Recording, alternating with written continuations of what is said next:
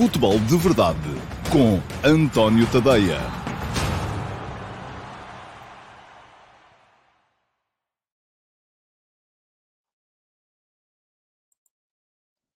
Ora, então, olá, muito. Perdão, bom dia a todos e sejam muito bem-vindos à edição de uh, segunda-feira, dia 27 de dezembro de 2021 do Futebol de Verdade.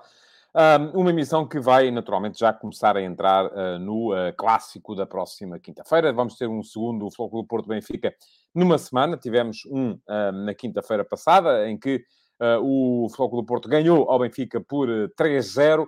Um, de então para cá, meteu-se o Natal e agora um, mete-se também um, o deslindar desta, toda esta situação que envolve a presença dos dirigentes brasileiros do Flamengo em Portugal porque uh, os dirigentes do Flamengo, Marcos Braz e, e, e o Spindle, um, uh, ah, escolheram uh, Paulo Souza para ser o futuro treinador do Flamengo. Já vou falar dessa situação também, da mesma forma que me debruçarei, perdão, de uma forma um pouco mais intensa, sobre quais são as consequências que isso traz eh, para o, a situação do Benfica, a situação de Jorge Jesus, a situação de Rui Costa e a situação em que o Benfica entra no próximo Porto Benfica. Entretanto, deixem-me olhar aqui muito rapidamente para os vossos uh, comentários. O Paulo Neves chama a atenção e diz que o Paulo Souza foi apelidado de desertor na Polónia.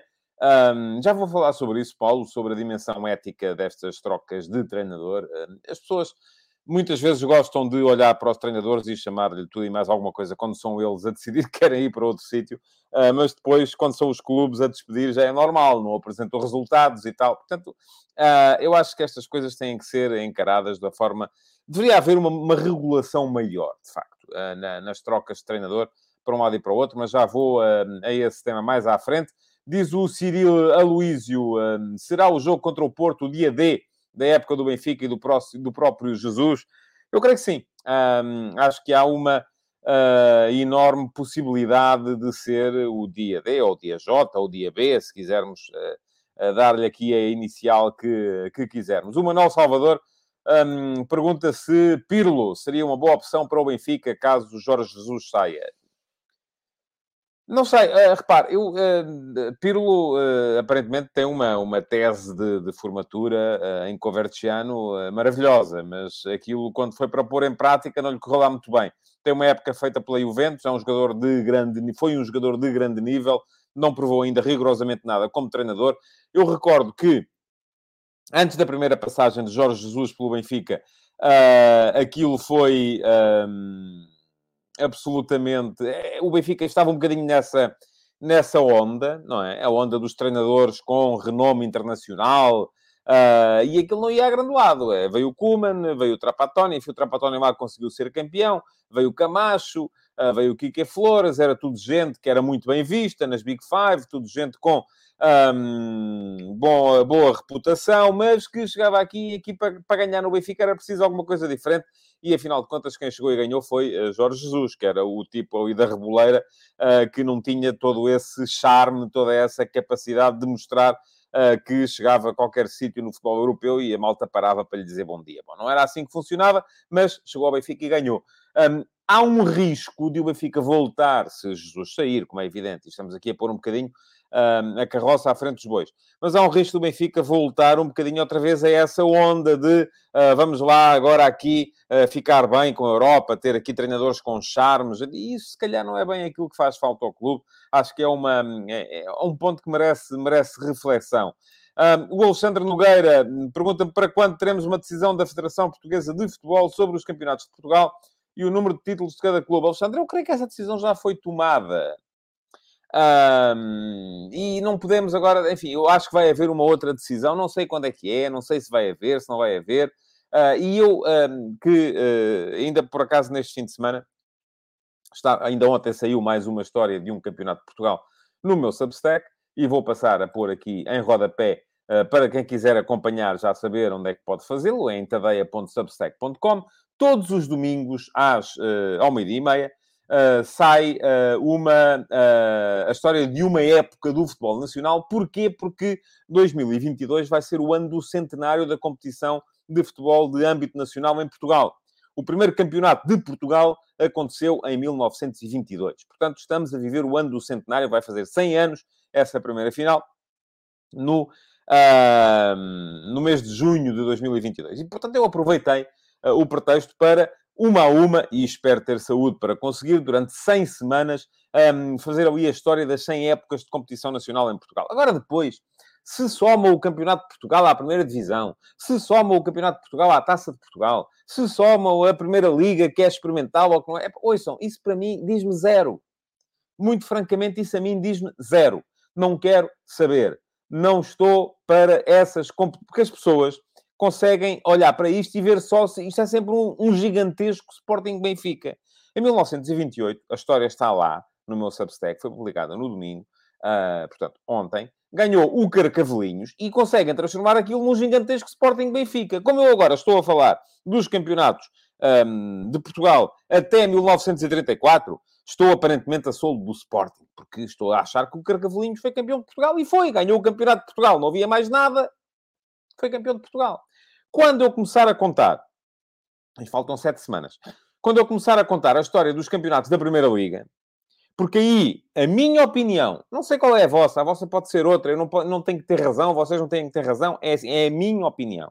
A minha opinião é que a partir de 35, com a entrada em, em, em uh, funcionamento do campeonato da Primeira Liga, que foi tido como um passo em frente na organização competitiva do futebol português, eu acho que os campeões de Portugal passam a ser os vencedores da Primeira Liga. É a minha opinião. É aquilo que eu acho que faz sentido. Portanto, daqui a sete semanas, quando eu chegar a 35, vou passar a estar a soldo do Benfica. Porque as pessoas que entram nesse tipo de guerras só conseguem uh, olhar para elas segundo os interesses dos seus clubes. E isso, para mim, ouçam, não me diz rigorosamente nada. Eu quero fazer a história do futebol português. Sou um apaixonado pela história e pelas histórias do futebol português. Acho que, enquanto não houve mais nada, que foi o caso em 28, Carcavelinhos ganhou o Campeonato de Portugal, chamava-se Campeonato de Portugal, tinha equipas de todo o país, era organizado pela Federação Portuguesa de Futebol, não havia mais nenhuma prova acima desta, portanto, quem ganhou o Campeonato de Portugal é campeão Portugal. Com certeza há de ser do quê? Da Gâmbia. É de Portugal, como é evidente. Portanto, hum, é essa a minha opinião. A vossa pode ser diferente e, estamos todos bem, amigos na mesma. Quem quiser ver a história de 1928, está lá, está aqui a passar em rodapé no meu Substack, tadeia.substack.com. Uh, ah, bom, mais comentários vossos. O César Gonçalves diz-me que o clássico de quinta-feira vai ter algumas baixas. Para ambas as equipas, será um jogo mais defensivo do Benfica para travar aquele ataque inicial do Porto ou tentar entrar numa pressão mais constante. Já lá vamos. Um, diz o João Lopes: Jorge Jesus é a prova de quem tudo quer, tudo perde. Arrisca-se a ficar sem Benfica e sem Flamengo. Eu não vejo a questão bem assim, João. Eu acho que o, o Jorge Jesus não queria tudo. Ele queria o melhor para ele. Vamos ver se vai ter ou não vai. Uh, vamos, vamos ver. O Pedro Amaro uh, vem dizer que o Paulo Souza nunca foi muito forte em ética, mas, ó oh, oh Pedro, vamos lá ver. Eu, eu, já vou entrar nesse discordo de si. Não sei se foi forte ou se é fraco, ou se vai ser mais forte ou se vai ser mais fraco. Eu acho que toda a gente aqui uh, uh, tem que fazer pela vidinha. E o Paulo Souza, que eu saiba, não desrespeitou o contrato.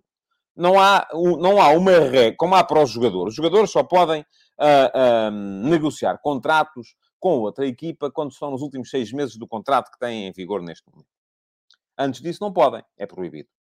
Os treinadores, não. Mas também há outra diferença. É que os jogadores, se assinarem um contrato de 5 anos com um clube e o clube, de repente, ao fim de 2 anos, decidir que não quer mais saber deles, eles, se quiserem lá continuar, continuam e continuam a receber o deles. Os treinadores, aparentemente, não é assim, porque há um mercado muito mais pequeno e, portanto, as coisas não estão reguladas. É isso que temos que entender todos. Não há um mercado de treinadores regulado.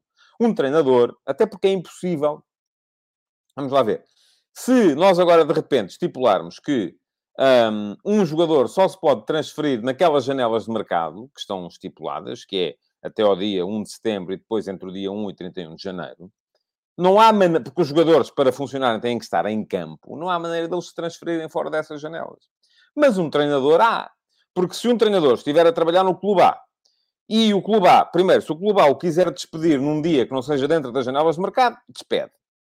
E ele fica a chuchar no dedo. Segundo, se o treinador quiser mudar de clube e acabar por rescindir com um e ir assinar por outro, até pode ser inscrito como massagista e dar os treinos na mesma, porque ninguém o pode controlar. Os jogadores não, os jogadores são controlados, ou estão dentro de campo ou não estão. Os treinadores não. podem estar como delegado ao jogo, como, como tudo e mais alguma coisa. E você diz-me assim, ah, mas isso é uma vergonha. Pois é, por isso é que devia ser regulado. Mas devia ser regulado para os dois lados.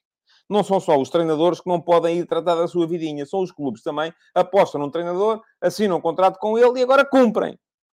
Era assim que tinha que ser. Porque não pode ser só... Não podemos estar só a exigir ética aos treinadores. Temos que exigir ética aos clubes também. E aí estamos sempre prontos, quando é o nosso clube e o nosso clube não ganha, estamos sempre prontos a dizer é pôr a andar o gajo e trazer outro, não é? Pois é. Então e onde é que fica a ética aí? Bom, diz o Nuno Bruxado, vai ser um jogo diferente, espero outra atitude da parte do Benfica, eu também acho que o jogo vai ser necessariamente diferente. O Rui Salles uh, pergunta, será que esta decisão do Flamengo pelo Paulo Sousa já mostra que o Jesus está seguro no Benfica até ao final da época, independentemente do resultado deste clássico? Bom, Uh, eu acho que não, mas uh, ah, um, o Afonso Oliveira já quer também um substituto para o Jorge Jesus, diz que gostava de ver Marcelo Galhardo. Um, o Nuno Cunha diz que o Benfica não estará num perfil demasiado burguês. Agora o Pirlo reforço todas as semanas, o Mtiti, uh, o Arthur, o Phil Jones, etc. Não seria melhor olhar para a Liga Portuguesa? Eu também acho que sim. Ou pelo menos para alguém que tenha conhecimento de como se joga em Portugal, porque depois essa malta chega lá de fora e não, não sabe muito bem o que é que se passa aqui. O Josias Martim Cardoso diz que o Benfica até pode ganhar no Dragão, mas depois, num próximo mau resultado, volta à contestação. É verdade, também concordo consigo, Josias. O Sérgio Fernandes diz que, não entrando na qualificação pessoal da atitude de Paulo Sousa, não considera que deixar ficar mal a seleção polaca numa fase crucial de preparação para o Mundial e, como António refere, onde só vai haver três dias de preparação para os playoffs, não terá queimado pontos no mercado europeu. É possível. Agora, eu não tenho conhecimento de tudo o que se passa lá dentro. Por exemplo, Vamos, e mesmo aqui também não tenho conhecimento, apesar de ser em Portugal. Um treinador que neste momento esteja de candeias às avessas com a SAD, eh, que, eh, onde trabalha, que ele peça A e lhe deem B, que ele peça C e lhe deem D, eh, que um, esse treinador tem naturalmente todo o direito a deixar ficar mal o clube.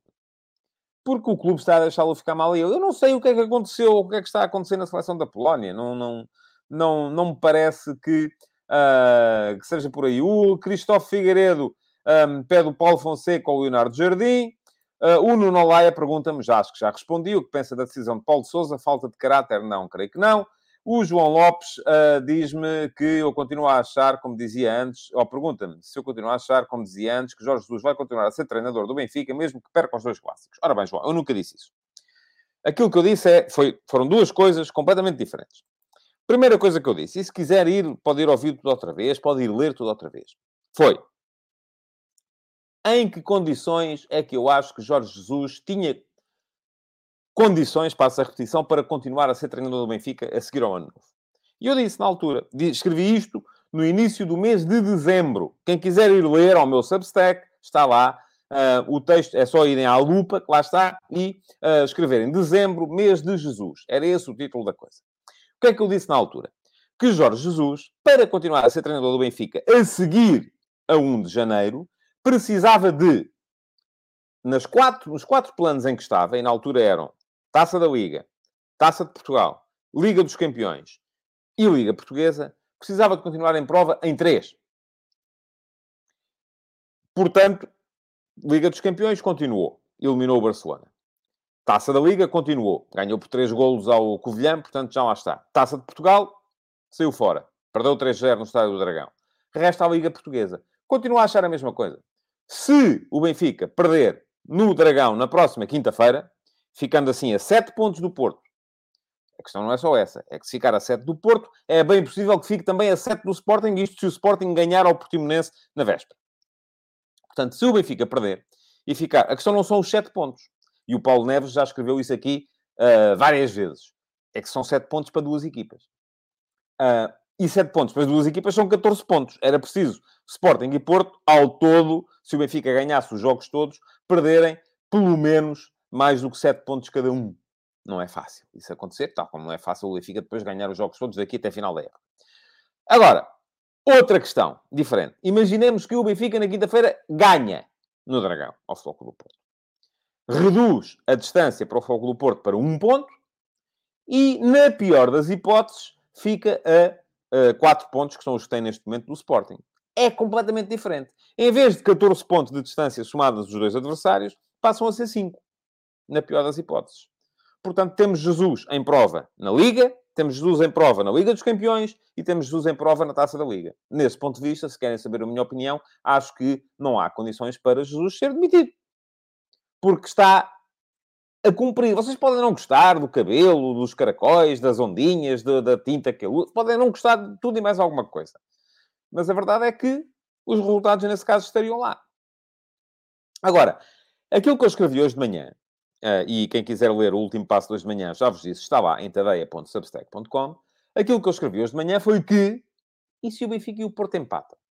Já imaginaram a situação? Se o Benfica empata no Dragão na próxima quinta-feira, ficou fora do campeonato. No, uh, perdão, ficou fora da, da, da, Taça de Portugal. No campeonato não está nem dentro nem fora, porque ficará, uh, neste caso, aos mesmos 4 pontos do, do, do, do, Porto, mas pode ficar a 6 do Sporting.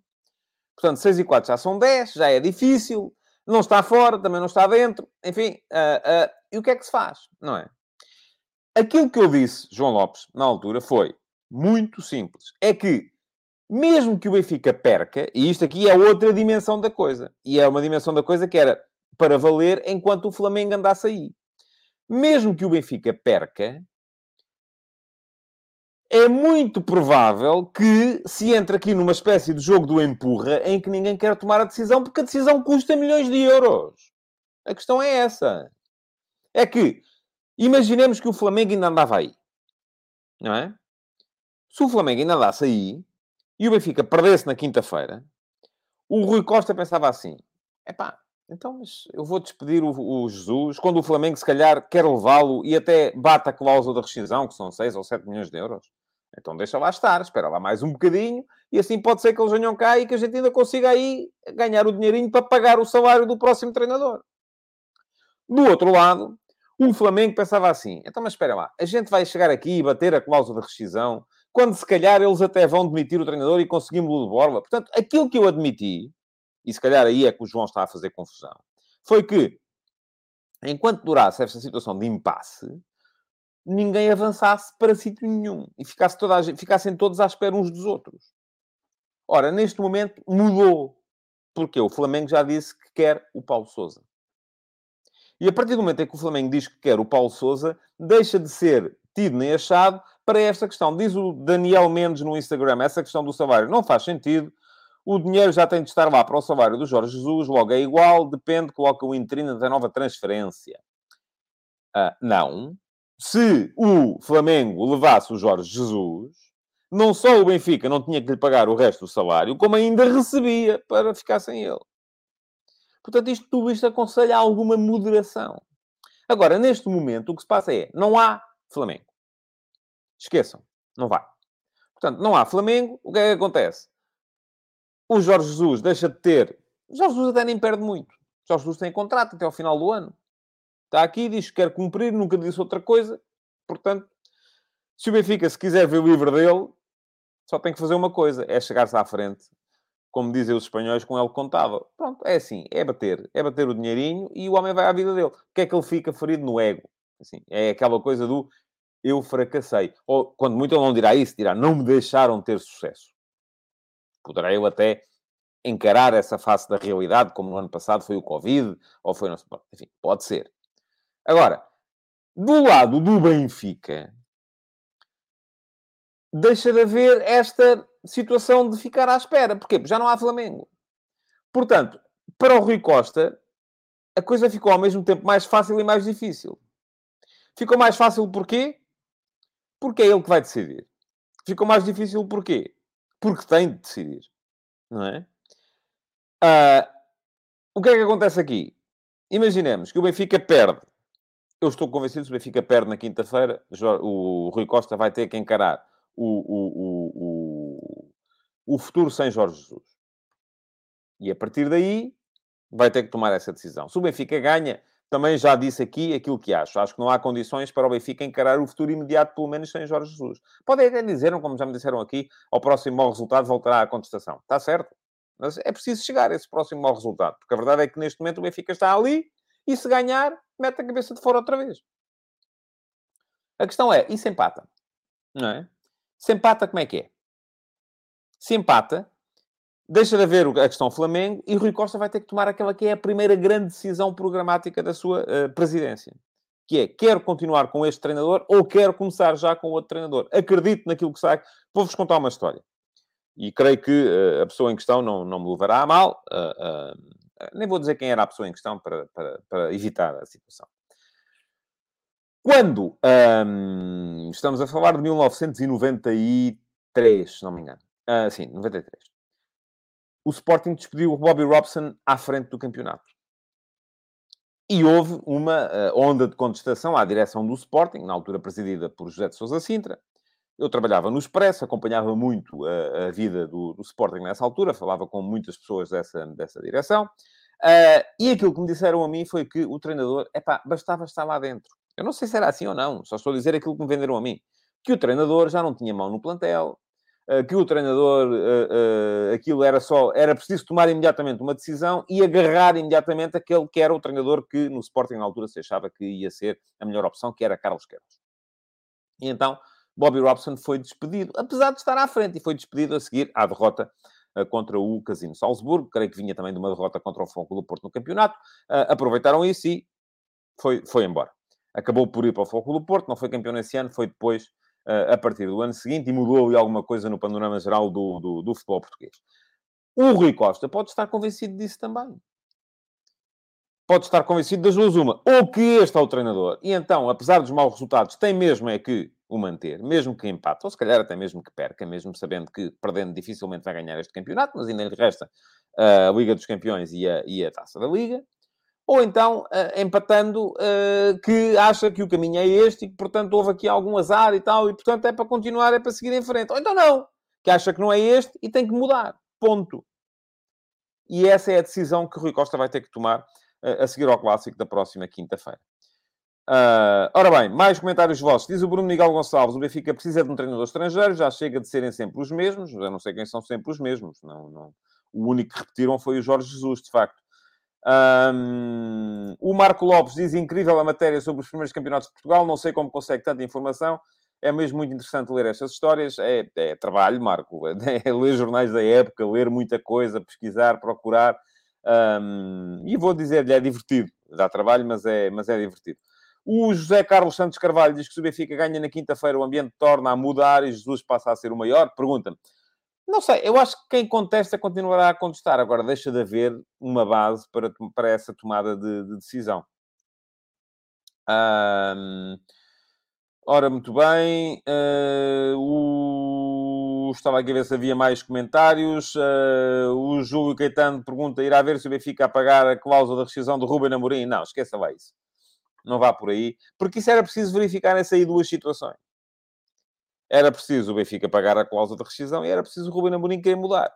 E eu não estou a ver isso a acontecer, muito francamente. Não sei, podia acontecer, mas não estou a ver muito francamente isso a acontecer. O Nuno Mota diz, sou ouvinte assíduo através, assíduo através do Spotify. Hoje passei por cá para deixar um abraço e desejar ótimas festas, mas logo ouço o programa. Muito obrigado, Nuno. Já não deve estar aí, mas depois, quando ouvir no Spotify, igualmente para si, boas festas. Um, e pronto, e temos, uh, diz o João Silva, o que faz falta ao Benfica é uma estratégia consistente e compatível com o clube, coisa que não tem.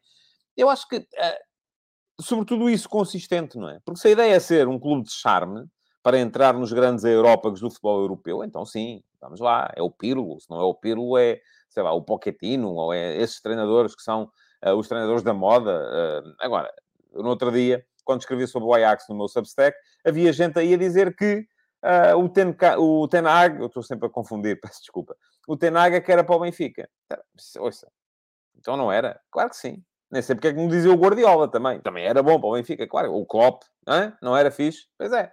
Só que às vezes é preciso também termos uh, um bocadinho a noção um, das nossas próprias limitações, e neste caso o Benfica há treinadores aos quais não pode de facto, de facto chegar.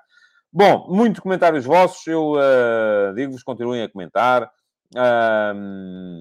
porque uh, os comentários podem corresponder uns aos outros, eu é que não posso continuar a lê-los todos, uh, porque se o fizer, então não, não desenvolvo as minhas, as minhas ideias. Ora bem, a propósito ainda da questão Jorge Jesus Benfica, quero lembrar-vos que há uma sondagem no meu Instagram de hoje, como há todos os dias, de segunda a sexta-feira, Uh, e uh, uh, aquilo que vos perguntei hoje no meu Instagram, António.tadeia, é só seguirem-me e nas stories acaba sempre, aparece-vos então a sondagem todos os dias a seguir ao último passo, o mesmo tema.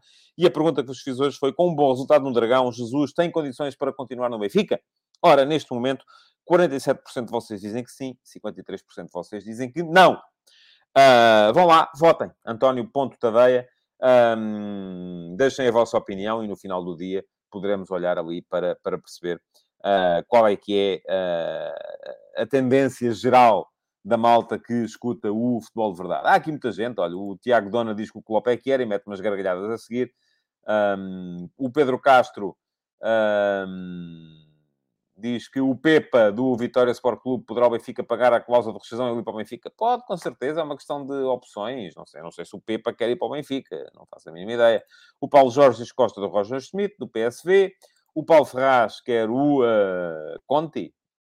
Ah, o Conte, será o Conte? Bom, não sei, talvez. Uh, não me parece também que seja por aí. O João Lopes diz que o próximo será o Paulo. Enfim, está aberta a caça à sucessão e o homem ainda lá está. O Filipe Rosa Pedro pergunta se vai ser o Bielsa no Benfica. Olha, para o charme era fixe, para ganhar já me parece que não, mas isso sou eu, pronto, agora a malta é que sabe para onde é que vai. Uh, bom, uh, o jogo na próxima quinta-feira vai ter uma série de alterações. Já falei aqui da questão Flamengo-Paulo Souza, volto a dizer, acho que sim, acho que faz falta uma regulamentação para o mercado dos treinadores. Mas para isso era preciso conseguir-se controlar quem é que está a treinar uma equipa ou quem é que não está. Porque uma coisa, já o disse aqui, é com os jogadores. Os jogadores a gente já sabe que ele, para mudar do clube A para o clube B, para jogar no clube B, toda a gente sabe que ele está a jogar. Não há duplicidade nenhuma no papel do jogador. Ou é jogador ou não é. Agora, um treinador não. Aliás, basta ver, os treinadores quando não têm curso entram na ficha de jogo como sendo outra coisa qualquer. E continuam a ser treinadores.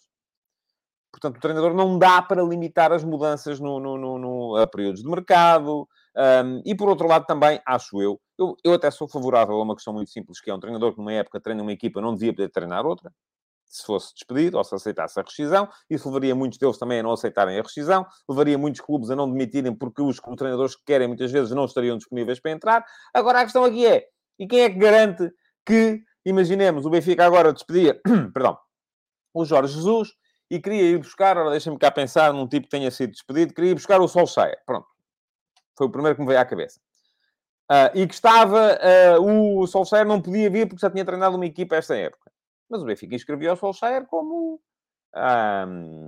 técnico de equipamentos. E pronto, ele ia para o banco e estava ali e era ele que dava os treinos. Porque alguém vai controlar quem é que dá os treinos? Não, ninguém vai. Portanto, é absolutamente impossível uh, controlar o mercado de treinadores nesse nível. Portanto, aquilo que eu acho é que, não venham cá dizer que o Paulo Souza não tem isto, ou não tem aquilo, ou não tem caráter, ou não tem não sei o quê, tem... porque toda a gente faz a mesma coisa. E os clubes são os primeiros a fazê-lo. A seleção da Polónia, vocês não são. Quantos de vocês que estão aqui a dizer que o Paulo Souza não devia fazer isto à Polónia, ah, por aí afora, não vêm dizer que Portugal devia despedir o Fernando Santos? Então, e aí? Onde é que fica o caráter? Onde é que fica a idoneidade? Onde é que fica cumprir os contratos? Onde é que fica isso? Ah, isso só serve para os treinadores, não serve para as federações e para os clubes. Tem que ser para todo lado. Isto é igual para todos. Não pode ser só, ai, ai, ai, agora eh, eu, o meu treinador quer despedi-lo. Ah, aí já não há caráter. Mas o, se o treinador quer ir embora, é um gajo que não tem caráter nenhum. Não, então, um contrato pressupõe duas partes. Não funciona assim. Bom, ah, se calhar vou ter que falar um bocadinho mais sobre a questão tática do clássico noutra, noutra altura. Uh, porquê? Porque, uh, enfim, já estamos perto do final do futebol de verdade de hoje. Agora, ainda assim, queria dizer, o Benfica vai ter uma série de alterações. Eu acredito num Benfica muito diferente do Benfica que uh, se viu. O, o, Pedro Amaro diz que há bocadinho estava a referir-se ao que o Paulo Souza fez no Benfica com o Pacheco. Ó oh, oh, Pedro, e quantos é que fizeram isso? Não é? Todos esses têm a falta de caráter. Vamos ver. O homem não recebia. Eu não estou aqui a fazer julgamentos de índole moral a ninguém. Você, se tiver um trabalho e não lhe pagarem, você tem que lá ficar. Se tiver N salários em atraso, e você fica.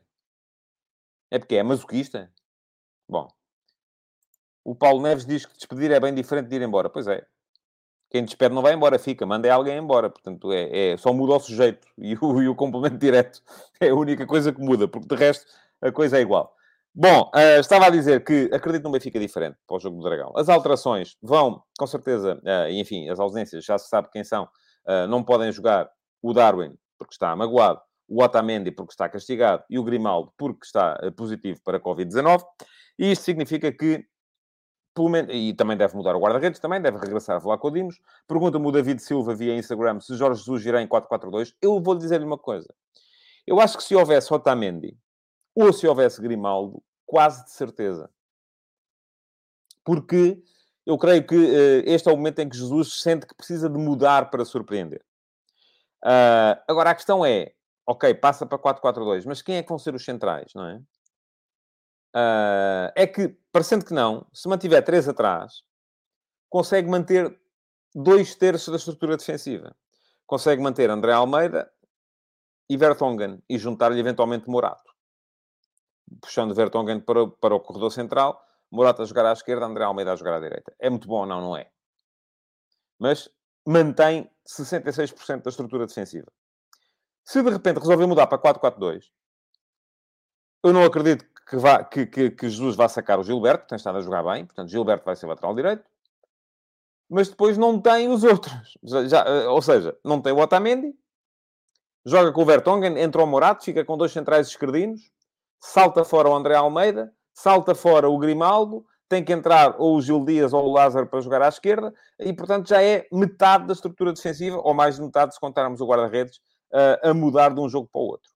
E isso já se calhar já são alterações a mais.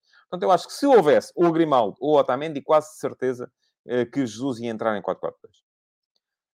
Não havendo, tenho mais dúvidas, mas vamos ter tempo para debater isso uh, em futuras edições do Futebol de Verdade. Do outro lado, temos um Porto que não vai ter Evan Nilsson também, e isto pode servir a Sérgio Conceição também para mudar. Uh, o, o Pedro Amar volta e diz que não era só o Paulo Sousa que não recebia e os outros que não saíram. Pronto, os outros que não saíram são, uh, merecem uma estátua. Já fizeram estátuas para toda a gente lá à porta ou não? Nomeadamente ao João Pinto, olha. Depois acabou por ser despedido. Nem mais, está a ver. O João Pinto não quis sair nessa altura. E agora até podem dizer que foi por caráter. Se calhar foi. Tenho excelentes relações com o João. Uh, e não tenho dúvidas nenhumas em relação ao caráter dele, mas foi por caráter ou foi porque lhe ofereceram um contrato melhor a seguir? E, no entanto, a verdade é que ele ficou, portanto, não foi um cafajeste, uh, para usar uma expressão brasileira que parece que está na moda, uh, como foram o Paulo Sousa e o Pacheco. E depois, quanto tempo é que demorou? Ora, deixa cá ver, 99, 2000, um, seis anos depois estava a ser despedido do Benfica. Não lhe quiseram, não quiseram ficar com ele. Não é? De que é que lhe serviu? É, pá, a gente tem que pensar, temos que ver a coisa dos dois lados. Não é ver só o Pedro, com certeza, é benfiquista, não é ver só do lado do seu clube. Tem que ver também o que é que o clube depois faz aos jogadores. E o clube, então, não tem caráter? Ou foi... Ah, não, aí foi só a pessoa que lá estava, que era o Vale Azevedo, não é? Portanto, o, uh, o clube aí passa... Pronto, ok. Então, se calhar também não foram os jogadores, foram os empresários que quiseram fazer isso. Bom, um... o Porto sem Evanilson também pode mudar. Pode, uh, eventualmente, introduzir agora neste jogo, só pelo efeito de surpresa mais um médio, jogar então com Gruitch, que parece que já vai poder estar de volta, uh, e jogar apenas com Taremi, enfim, tenho dúvidas. Uh, veremos o que é que vai acontecer. Vamos ter tempo, com certeza, para falar sobre isso em edições futuras do, uh, do Futebol de Verdade. o Carlos Vieira diz que o Jesus vai em 4-3-3 com André Almeida lateral direito, Weigl recua para central em sistema defensivo. Portanto, pois, não sei, não sei se percebi. Um, o César Gonçalves diz que o André Almeida tem de lugar a lugar a Morato e o Benfica jogar em 4-4-2. Pronto, aí está. Eu acho que na tese, em tese, parece-me que sim. Um, o Júlio Caetano diz que o André Almeida a jogar a central pela direita vai ser outra autoestrada para o Luís Dias, como se viu no jogo da taça. Um, o João Lopes diz-me o Porto sem Evan Nilsson, troca por Tony Martinez ou um segundo avançado, como Otávio ou Fábio Vieira. Corona entrará nas contas uh, e um menos provável eh, entra Sérgio Oliveira e o meio campo a 3, ou até Gruitch, eventualmente, não sei. Vamos ter tempo, com certeza, para, para falar mais sobre isso daqui até ao jogo. O jogo é só quinta-feira. Uh, para já, aquilo que me resta é lembrar-vos, porque queria ter-vos lembrado disto já e não vos lembrei, uh, que todos aqueles que são subscritores do meu uh, Substack, tadeia.substack.com, não têm que ser subscritores premium, podem ser subscritores do plano gratuito. Um, procurem lá no Substack um post que é o Futebol de Verdade especial de fim de ano e podem inscrever-se para participar. Eu já disse, na próxima quinta-feira, dia 30, aqui no Futebol de Verdade, vou anunciar quem são os 10 escolhidos, porque vou debater a figura do ano e o acontecimento do ano de 2021 na, no dia 1 de janeiro, às 18 horas, com 10 dos meus subscritores. Já temos mais do que 10 inscrições, mas quem se inscrever agora ainda pode vir a ser selecionado, porque o que vai decidir aqui depois, quem são os selecionados, é a, a, vossa atividade no meu Substack. São as vezes que colocaram like, as vezes que partilharam os meus textos nas vossas redes sociais, as vezes que comentaram. Portanto, tudo isso o Substack vai-vos atribuindo classificação e uh, os meus subscritores estão ordenados de acordo com uma classificação. Uh, os, os 10 mais bem classificados que se tenham inscrito são aqueles que vão estar comigo no Futebol de Verdade um, de dia 1 de janeiro às 18 horas. Está aqui a passar agora em rodapé também. Dia 1 de janeiro, 18 horas, futebol de verdade de ano novo, com 90 minutos de duração e a participação live dos subscritores que quiserem participar. Sim, mesmo os do plano gratuito. As inscrições já abriram, portanto, o abrem hoje, foi no dia em que eu uh, fiz este, uh, este banner, e fecham no dia 30, à hora do futebol de verdade. Fecharão um bocadinho mais cedo, um, para eu poder, no Futebol de Verdade, anunciar quem são os 10 que vão estar comigo e vou anunciar também cinco suplentes, que é para o caso de alguém depois ter uma indisponibilidade de última hora, não poder participar e não ficarmos aqui todos descalços. Pronto, um, queria agradecer-vos por terem estado aí, dizer-vos que podem continuar a comentar a edição de hoje do Futebol de Verdade e que podem um, partilhá-la e deixar o vosso like e voltar amanhã para mais uh, uma edição do Futebol de Verdade. Muito obrigado por terem estado aí então e até amanhã. Futebol de Verdade, em direto de segunda a sexta-feira, às 12h30